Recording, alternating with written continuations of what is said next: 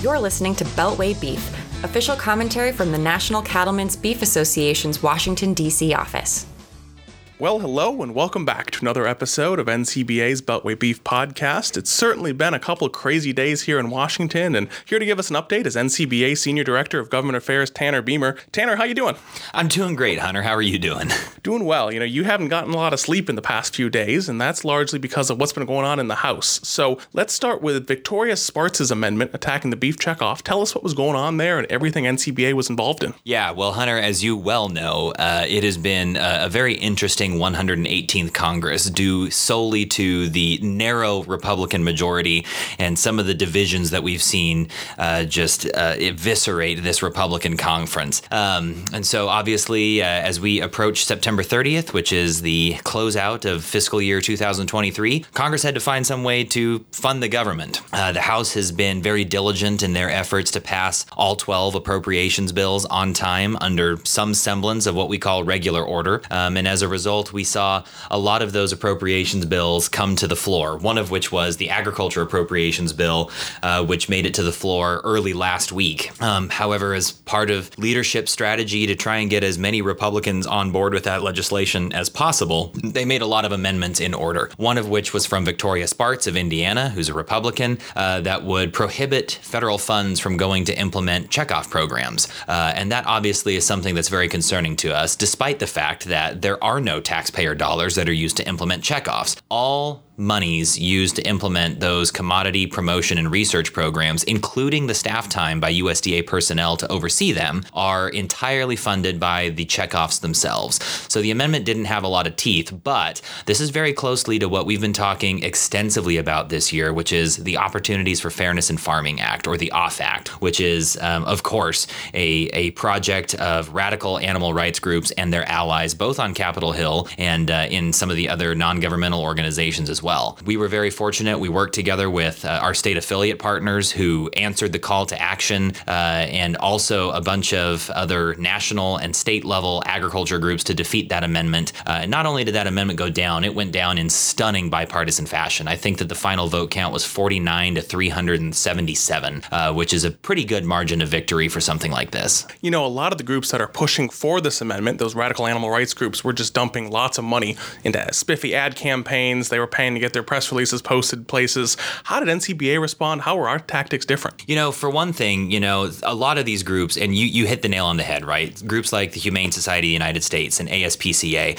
they have budgets that completely dwarf our ability to push back on them. Uh, but what we have that they don't is an active grassroots network. Uh, it, and the opposite of grassroots is astroturf, right? And you would saw these groups attempting to astroturf their way to getting what they want out of this appropriations process, when in actuality, our grassroots responded. Uh, we asked our members directly to call their members of Congress, and over 1,600 letters went up to members of Congress and their staff within 24 hours, telling them that farmers and ranchers overwhelmingly support checkoffs and that Congress should keep their nose out of our business. Um, and that's one of the main reasons why we were successful. Uh, that and our uh, ability to mobilize not just the cattle industry, but all of agriculture as well uh, in defense of some of these really critical research and promotion tools. So, Tanner, you mentioned that this is an amendment to the Agriculture Appropriations Bill. What's the status of that legislation now? So, it's very interesting, actually. So, last week, uh, the Agripropes bill was not the only one of the 12 appropriations bills that were considered. There were three other ones considered in addition to that, including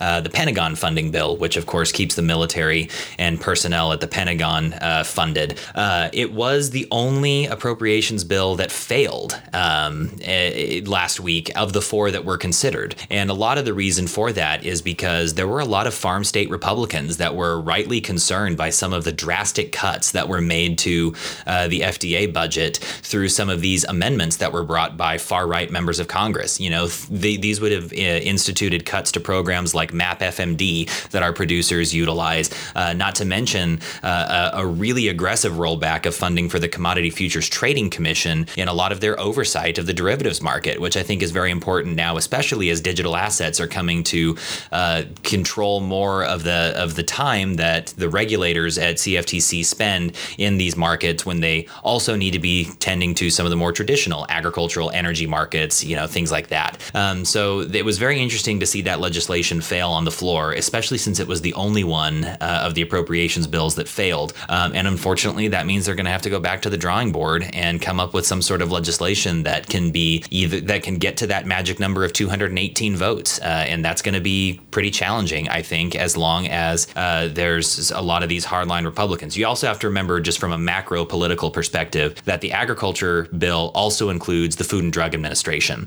There was a lot of debate over access to uh, women's health care in this discussion, and that I think is one of the main reasons why you got absolutely no Democratic crossover to vote for this piece of legislation uh, when it came up in the House. So, Tanner, over the weekend, we were waiting to see if the U.S. government was going to shut down, and there is some will they, won't they, uh, you know, watching of Congress there walk us through what happened and uh, you know we're not in a shutdown now so what actually occurred? Uh, nothing short of a miracle i would say hunter. Um, you know a lot of us that work in the appropriation space in washington regardless of what industry we happen to be associated with uh, we're watching the the just the massive differences between where the house wanted to go and where the senate wanted to go and then you throw the white house in on that too. Uh, and we were just uh, convinced that we were careening towards an inevitable government shutdown. Uh, but kevin mccarthy pulled a rabbit out of the proverbial hat uh, about midday on uh, Saturday, which was the last day before uh, a government shutdown,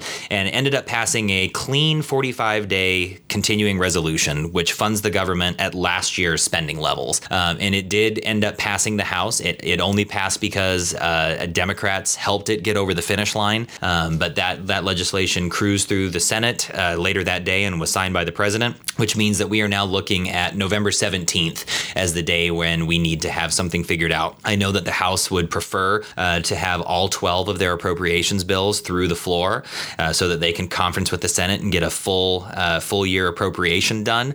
But you know, again, there's just a lot of difference between where the House wants to be in terms of spending levels and where the Senate wants to be. The other two things that come into play here is the House really wants to make sure that they get some sort of border security done through appropriations, uh, and that's going to be a, probably a non non-starter in the democratically controlled Senate. Likewise, in the Senate, there's a strong bipartisan coalition of senators that insist upon including some additional money to aid Ukraine in their war against Russia. And that's going to be a very interesting sticking point for House Republicans, particularly, again, those on the far right who don't want to see another dime go to uh, Ukraine aid. There's still a lot uh, of, of work that needs to be done in order to get to a place where we get some sort of an omnibus appropriations bill, or at least omnibus style bill, that's going to be able to pass both chambers and get the president's signature.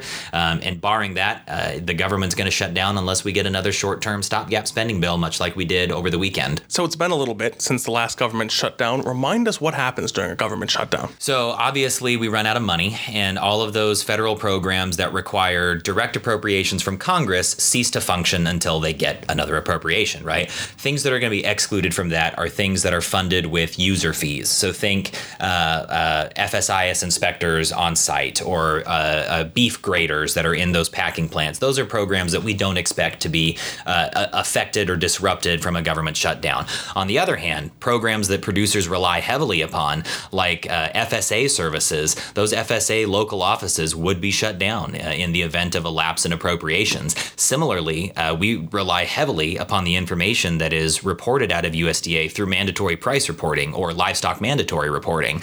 And we would anticipate, based on what USDA told us they were going to do in the event the government shut down over the weekend, we would expect to see LMR stop reporting, which would be hugely problematic for us uh, because a lot of that information is like the root of what we've been trying to accomplish on market transparency over the last several years. Uh, not to mention the fact that uh, LMR is relied upon heavily in pricing cattle on certain formulas and grids. So that would have been absolutely devastating to our producers. We're hoping that we can avoid a situation like that in the future, and we really need to reiterate to this USDA the importance of keeping those informa- those reports timely and regularly publicized. Now, as I understand it, there is a silver lining from that continuing resolution that's keeping the government funded, and that's the passage of ADUFA, the Animal Drug User Fee Act. Tell us a little bit about this and why it's a priority for NCBA. Yeah, so the Animal Drug User Fee Act is is just that. It, it creates uh, using some of those user fees from getting those drugs approved and implemented. Uh, it goes into uh, you know basically allowing FDA to oversee some of those distributions. Uh, and obviously, there have been a lot of conversations over the last several weeks and several months, I guess I should say,